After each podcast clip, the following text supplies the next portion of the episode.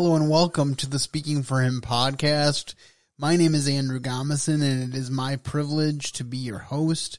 I'm super excited that you are joining me today and I hope that you will find encouragement for this journey that we call the Christian life, whether you are a returning listener or whether you are a first time listener. I'm super glad that you are here. Well, today on the show, I will be sharing with you the balance of my conversation with Jennifer Sung. I had such a good time with this interview, and I think you'll really enjoy this second part. Last week, we talked about her testimony and how God led her out of darkness into light uh, from an alternative lifestyle um, to a lifestyle where now she is the happy mother of two and God is really blessing her. And on today's show, uh, we talk about how he has continued to bless her through the efforts she has made as a homemaker and as a homeschool mom and how he has helped her to conquer many fears that she has had and to face life head on in a courageous manner. She even states that this podcast was an act of great courage for her. And so I'm super grateful that she took the time to sit down with me and share. And I hope that you will find blessing in her words today. If you haven't heard the first part of this conversation, you'll want to go back and listen to it. I think you can get value if you listen to them out of order, but I would encourage you to go back and listen to last week's episode before you queue up the interview for this week. With that being said, we will get to that in just a few moments. But first, I want to talk to you about what is going on. I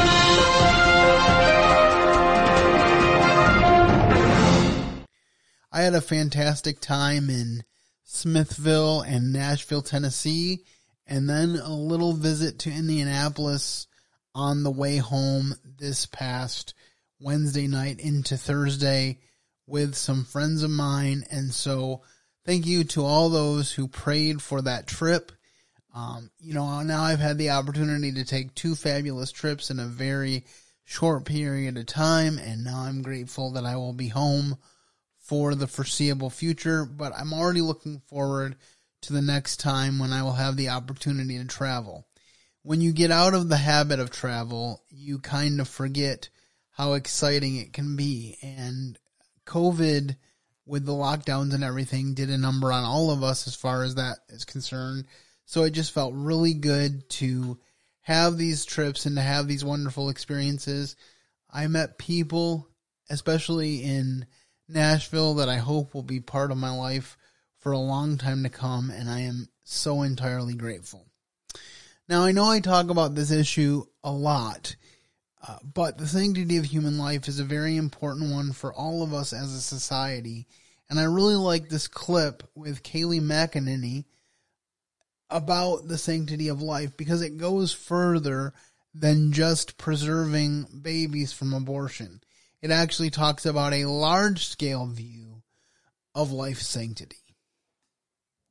Kay- Kayleigh McEnany is the co-host of Outnumbered and also the author of the brand new book, Serenity in the Storm, Living Through Our Chaos by Leaning on Christ. Kayleigh will also be hosting this show at 8 p.m all next week, and she joins me now. Kayleigh, thank you so much for joining. Uh, congratulations on the book. Thank um, you. There's no valuing of life anymore, yeah. and I, I think it directly goes back to the people that are in leadership. What do you think? That's right. Um, what a beautiful interview with your mom, Tamaria, and happy 30th anniversary to your parents. How incredible. Um, you're exactly right. When you look at what our elected leaders have done on this issue, I can't help but go back to this opinion. It was called Carhart, mm-hmm. and it upheld the practice of partial birth abortion. That's abortion when a baby is, is quite literally out of the womb, partially. Mm-hmm. Um, and Justice Scalia said something that just stuck with me, and it was in the dissent, and he said, one day our abortion jurisprudence will be on the footing of Korematsu and Dred Scott. Those are the two opinions. One upheld Japanese internment camps, one upheld slavery in this country. Horrible, horrendous moments in our past. Our abortion jurisprudence will be there one day. We'll look back on it as ultrasound develops. We have a president who doesn't cherish life. In fact, he lies about it. He says Catholic catech- catechism says, no longer says that we protect life. Um, I can tell you, I've gone to Catholic school my whole life. It's not true. Wow. So we need to cherish life because the outgrowth of that are the consequences we see today. So we have the abortion issue, and I always say we must value life from the womb to the tomb. Mm-hmm. But once folks here, we have a society now that just allow criminals to do whatever they Yep. want now. And it's killing a lot of folks. Yeah. Callous disregard for life. We see it on the streets. It's senseless violence. When you cherish life from cradle to grave, uh, you don't see those kinds of things happening. And, you know, I would say on this issue, because, you know, people say, oh, Republicans have gotten in trouble on this. Um, as a party, Republicans need to talk about this optimistically. We support women. We support women like your mother uh, during the time of pregnancy. Um, and we are the party that says we do draw a line, and that line is North Korea and China. The other party, where is your line? Because most Democrats, in fact, I would say pretty much everyone, with maybe one or two exceptions, wants abortion laws that are on the same footing of North Korea and China. Not good company. It's so true. I gotta say very quickly that I really enjoyed this piece and I liked the perspective on the fact that the life issue stretches way farther than whether or not you are pro abortion or not. A lot of people accuse pro lifers of only being pro life if it comes to babies. And once babies are born, we don't care. But the reality of the issue is that once we have established uh, the value of life for babies that are being born and babies that are unborn, we have established a floor, if you will, to the sanctity of life, which will then filter up. The reality is that in the years shortly after Roe versus Wade passed, child abuse went up exponentially. There was one statistic that I read while I was working with Right to Life that said it went up 30% in the years following Roe. Now, I don't know how many years, but that's a huge jump. Because when you take the sanctity of human life out of the weakest among us and say that the weakest, most vulnerable among us are allowed to be wholesale slaughtered, you are telling the rest of society that no human life is valuable.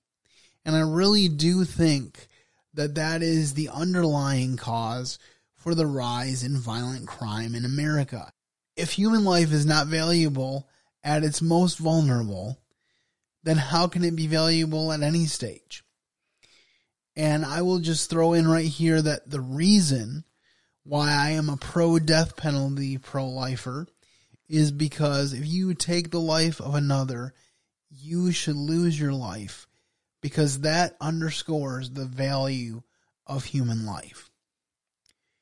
So I just wanted to share that with you. I thought it was very encouraging to hear someone talk about the way that the pro life mindset affects all of life, the way that we've had an increase in violence and a decrease in the punishment for that violence, I really think comes from the fact that we do not think that we were divinely created and that we have a responsibility to someone higher than ourselves.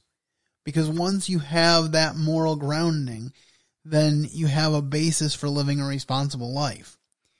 But if you came from nothing and you have no purpose and you will die and fade into nothingness, what is the point of being a responsible child or adult?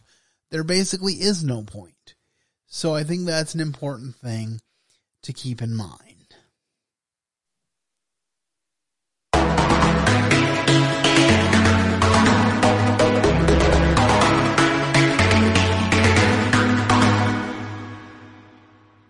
All right, well, now we have the privilege of jumping into the balance of our conversation. Now I have the privilege of sharing with you the balance of my conversation with Jennifer Sung.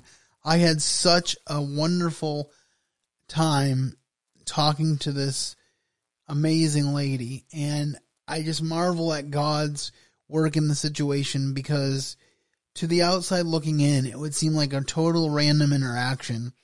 I just ran across her in the comments section of a Facebook post, but immediately there was something that compelled me to ask her to tell her story. And even after I asked, I didn't really know whether she would respond positively because it seems like a random ask and you just wonder if it will happen. But she was gracious enough to agree and we sat down and talked a couple weeks ago and it was a blessing to me. And so it was my privilege to share with you the first part last week. As I said, in this second part, we're going to get down to some of the nuts and bolts of just living a daily Christian life. So I hope that you will enjoy that. But before we jump into that, I want to share with you our quote of the day. And this quote of the day is from Jennifer's favorite verse, and it's Hebrews 13:5. Let your conversation be without covetousness, and be content with such things as ye have, for he hath said, I will never leave thee nor forsake thee. Now, this is an important verse to me as well, and I often cite it when I am discussing or thinking about the difference between Christianity and other religions. The simple nutshell way to distinguish Christianity from other religions is that other religions say, if you do this, you might be saved. Christianity says, because Jesus did this, you will be saved. And that makes all the difference in the world. So as you're listening to Jennifer uh, talk about such things as homeschooling and conquering her fears, dealing with her children's health problems, whatever the topic may be that comes up, I hope you will overall hear the joy that comes from someone who believes that God is in control and can be trusted. Because that is really how we can live our lives in a victorious way. The world has no such hope. So many people today believe that we started from nothing, we're living a life with no purpose, and we're going to nothing, as I referenced earlier. But the Christian knows that there is a purpose in everything that happens in life. So, with that being said, I present to you without further ado, the second part of my conversation with Jennifer Sung.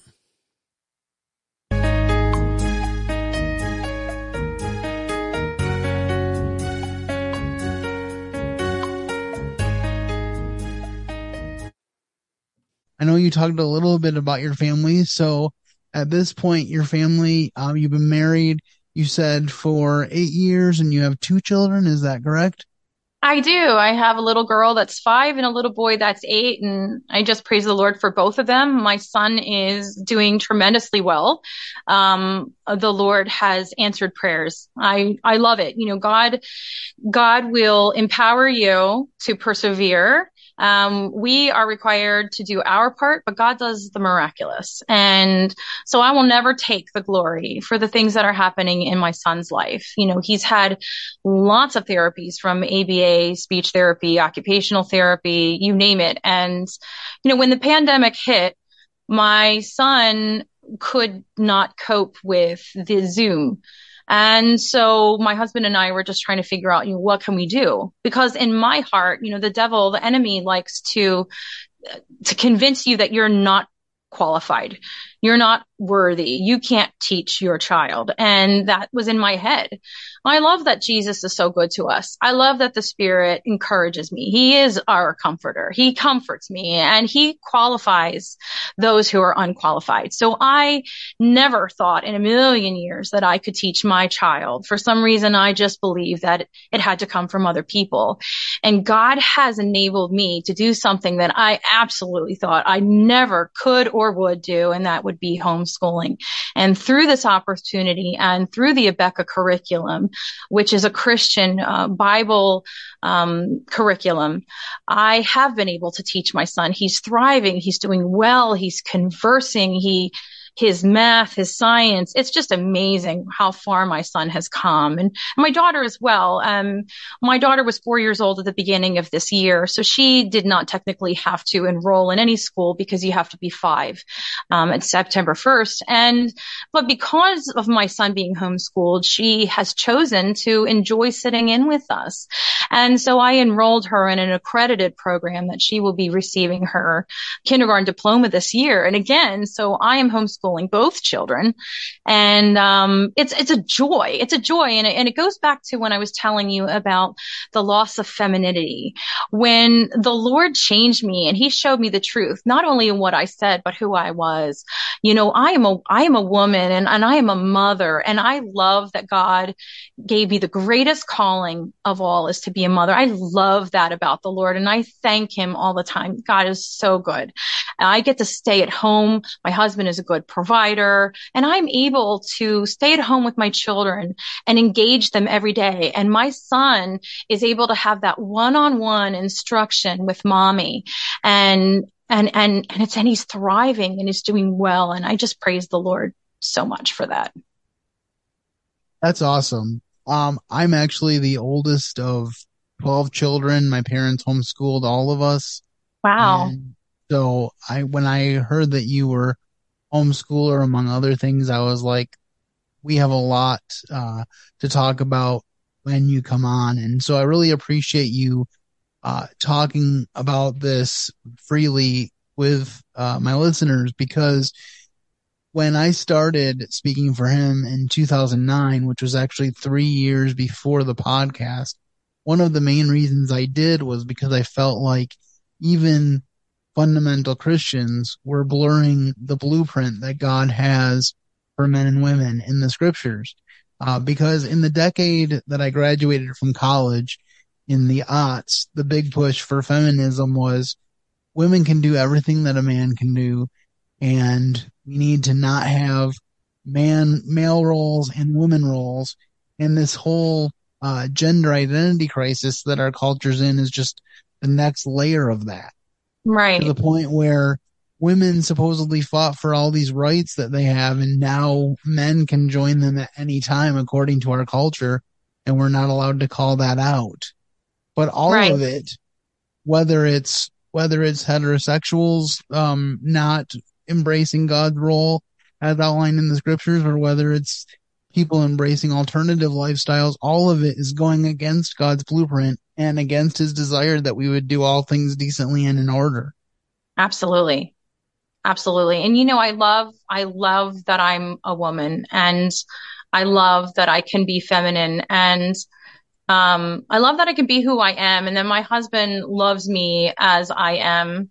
And um, that God did give us these roles and, and I am, and I'm not ashamed to say that, you know, I'm his helper and that's a gift. Um, that's that's not below him that is a gift that i can that god has given me certain wisdom and certain discernment that that me and john together we're a team he is he is fully man and i'm fully woman and um god made that on purpose so that we can complement one another. And the things that he's strong in, um, he helps me when I'm weak and the things that I'm strong in, I can help him in. So it's just, you know, the whole design that God made um, for men and women to be together is just really beautiful. And I know that one day there's going to be so much more for me to share on that because I know the Lord is not done with me there.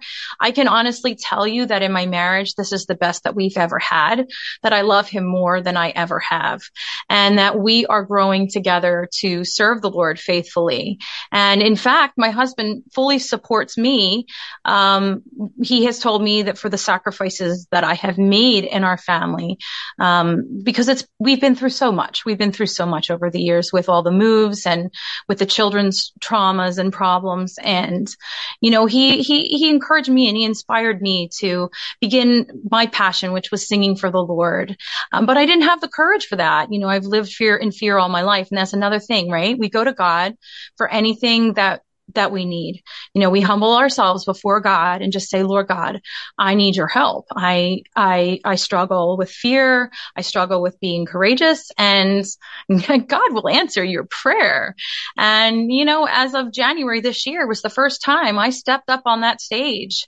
Um, I auditioned to sing. I felt in my spirit that God said to go ahead and audition and I did it. I was afraid. I was but um, I did it, and uh, I just thank the Lord. And I'm looking forward to all these opportunities. My husband says, you know, I thought it was going to be me. This is what he had said because he's an extrovert. I'm an introvert, and um, he wanted to to serve. And he says, I just feel the Lord calling us. It's you. It's it's supposed to be you. And I'm just blown away. And he says, I will stay at home with the children so that you can go and you can use this time, this free time to do what's best. And that's serving the Lord, being among God's people and singing praises to his name. So I'm just so thankful for that.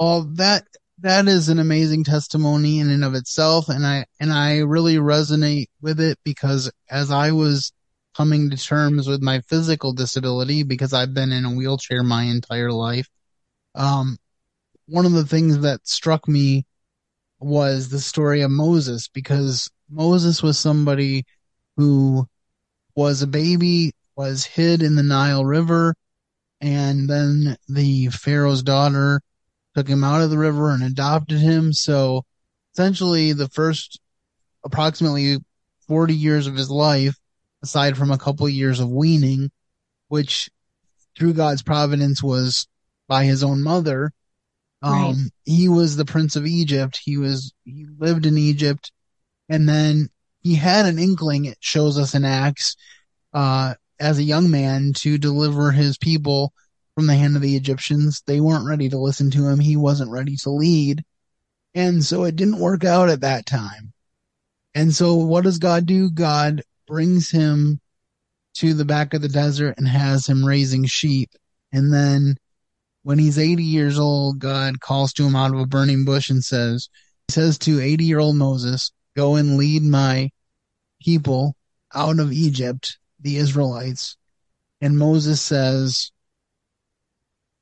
uh, well, if you look back at the story, first of all, he says the right thing because God says, take off your shoes for the land whereon you stand is holy ground. And he does that.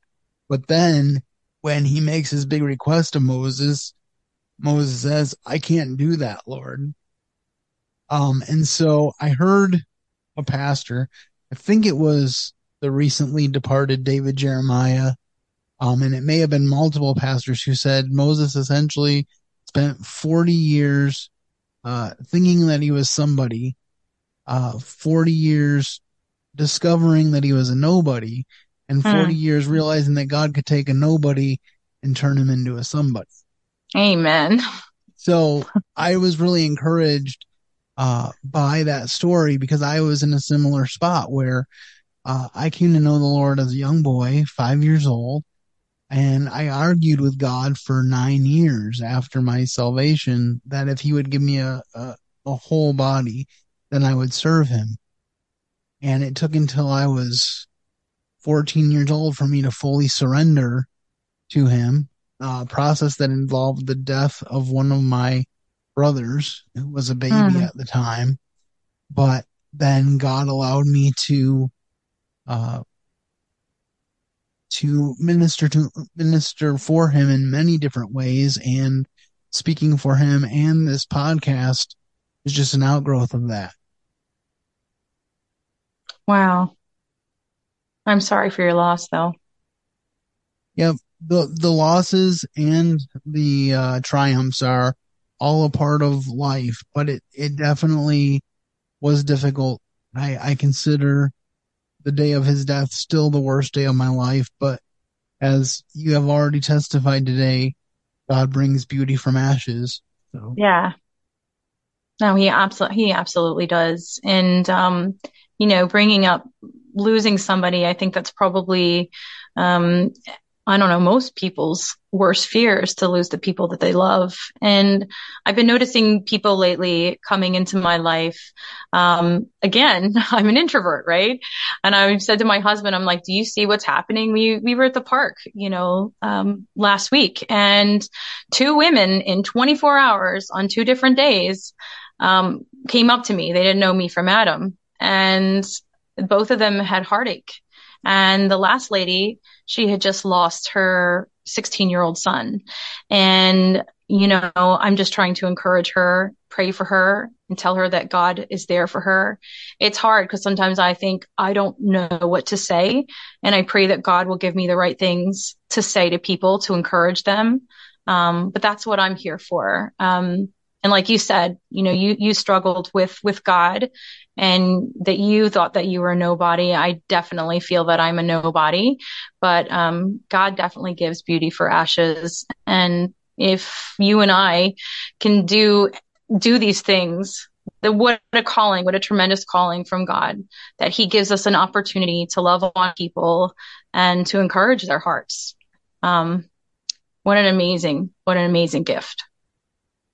It is very true. So as we are uh, talking today, I just was wondering if there was any particular way that we, my listeners and I, can be praying for you. Oh, thank you. Um, I guess probably just to pray for my son. He's, like I said, he's doing very well. One of the issues that autistic children have are GI issues. Um, to pray for my son that, uh, that's probably the biggest thing that he goes through is, um, you know, that pain and that suffering with the GI. And we've done a lot of crying and praying over that.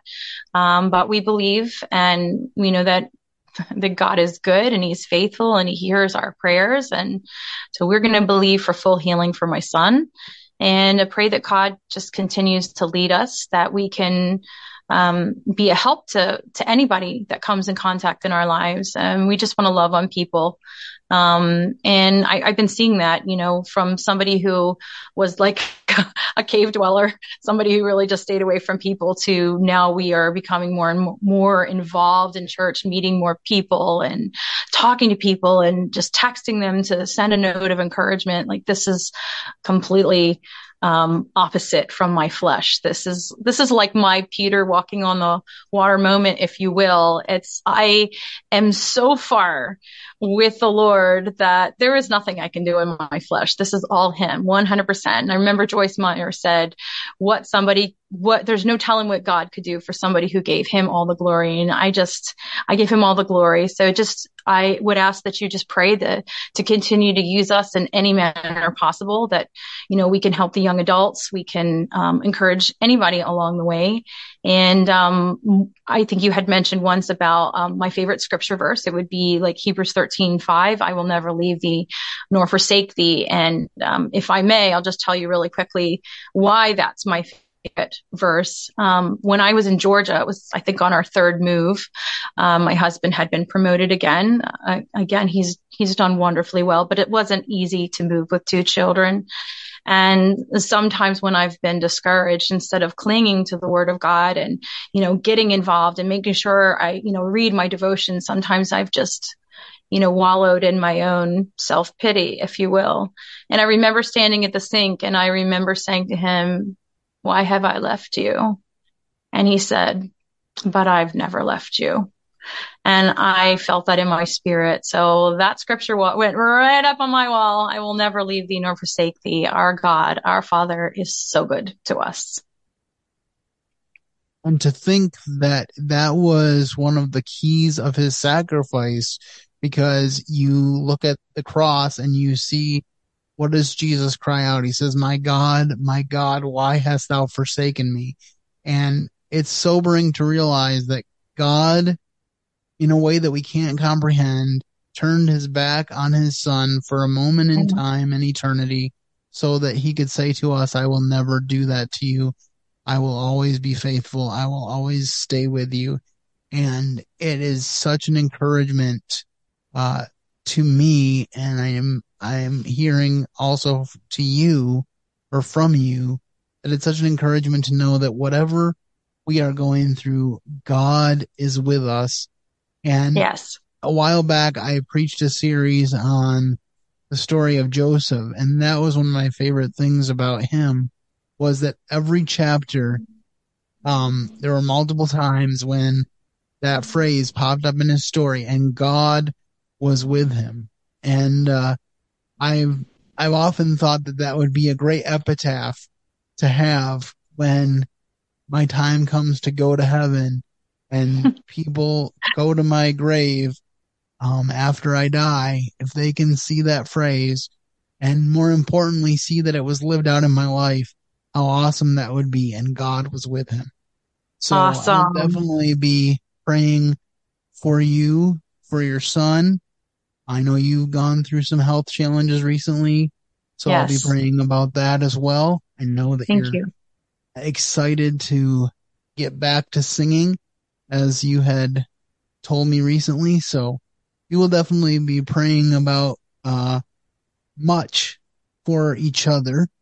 Yes. Um, before we end today, I just wanted to ask you if there was any particular lesson that you feel like God is teaching you this year in 2023. Oh, absolutely. Absolutely. He is teaching me not to put him in a box. When you ask for prayer, he is listening. God is listening to us and he hears that, he hears that heart that, that genuinely loves him and genuinely seeks him. Um, you know, my daughter can recite John 14, 14. If you ask anything in my name, I will do it. And so what I'm, what I've learned this year is don't put God in a box. I asked the Lord, I genuinely went to the Lord, um, in my prayer journal, Lord Father, will you, will you help me with courage? I've, I've always had a problem with that. I mean, from, from childhood, I mean, even the career that I chose, it was a, it's a noble career, but it wasn't, it wasn't courageous for me. I, I love to sing. I love to write and I never pursued those things because I was a coward.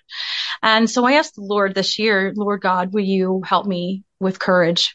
And it's funny because I was speaking specifically to helping me to sing and to just be free to worship him in spirit and truth, get up there and you know, be uninhibited, just to love God, just to serve him, to thank him for all he's done for me, to give me the courage to not worry about anybody around me, just loving him. And not only did he do that, but he's giving me courage. I'm seeing different things than other, I mean, even just talking to you is courageous. Okay. Because I, uh, that's not my fleshly uh, way about me. So again, this is, this is not putting God in a box. And uh, about a month ago, I did something that my sister probably her mouth dropped to the floor before. Um, I said, I'm going ziplining. And she's like, my sister, my, my sister. And it might seem very, you know, insignificant to some people, but if people really understood who Jennifer the flesh is, they understand that I've been afraid of, of everything all of my life. So what have I learned this year? Don't put God in a box. You know, I believe in him. I've, all, I, I I know I've seen him. Like this is my testimony of Christ, Jesus Christ, the son of the living God.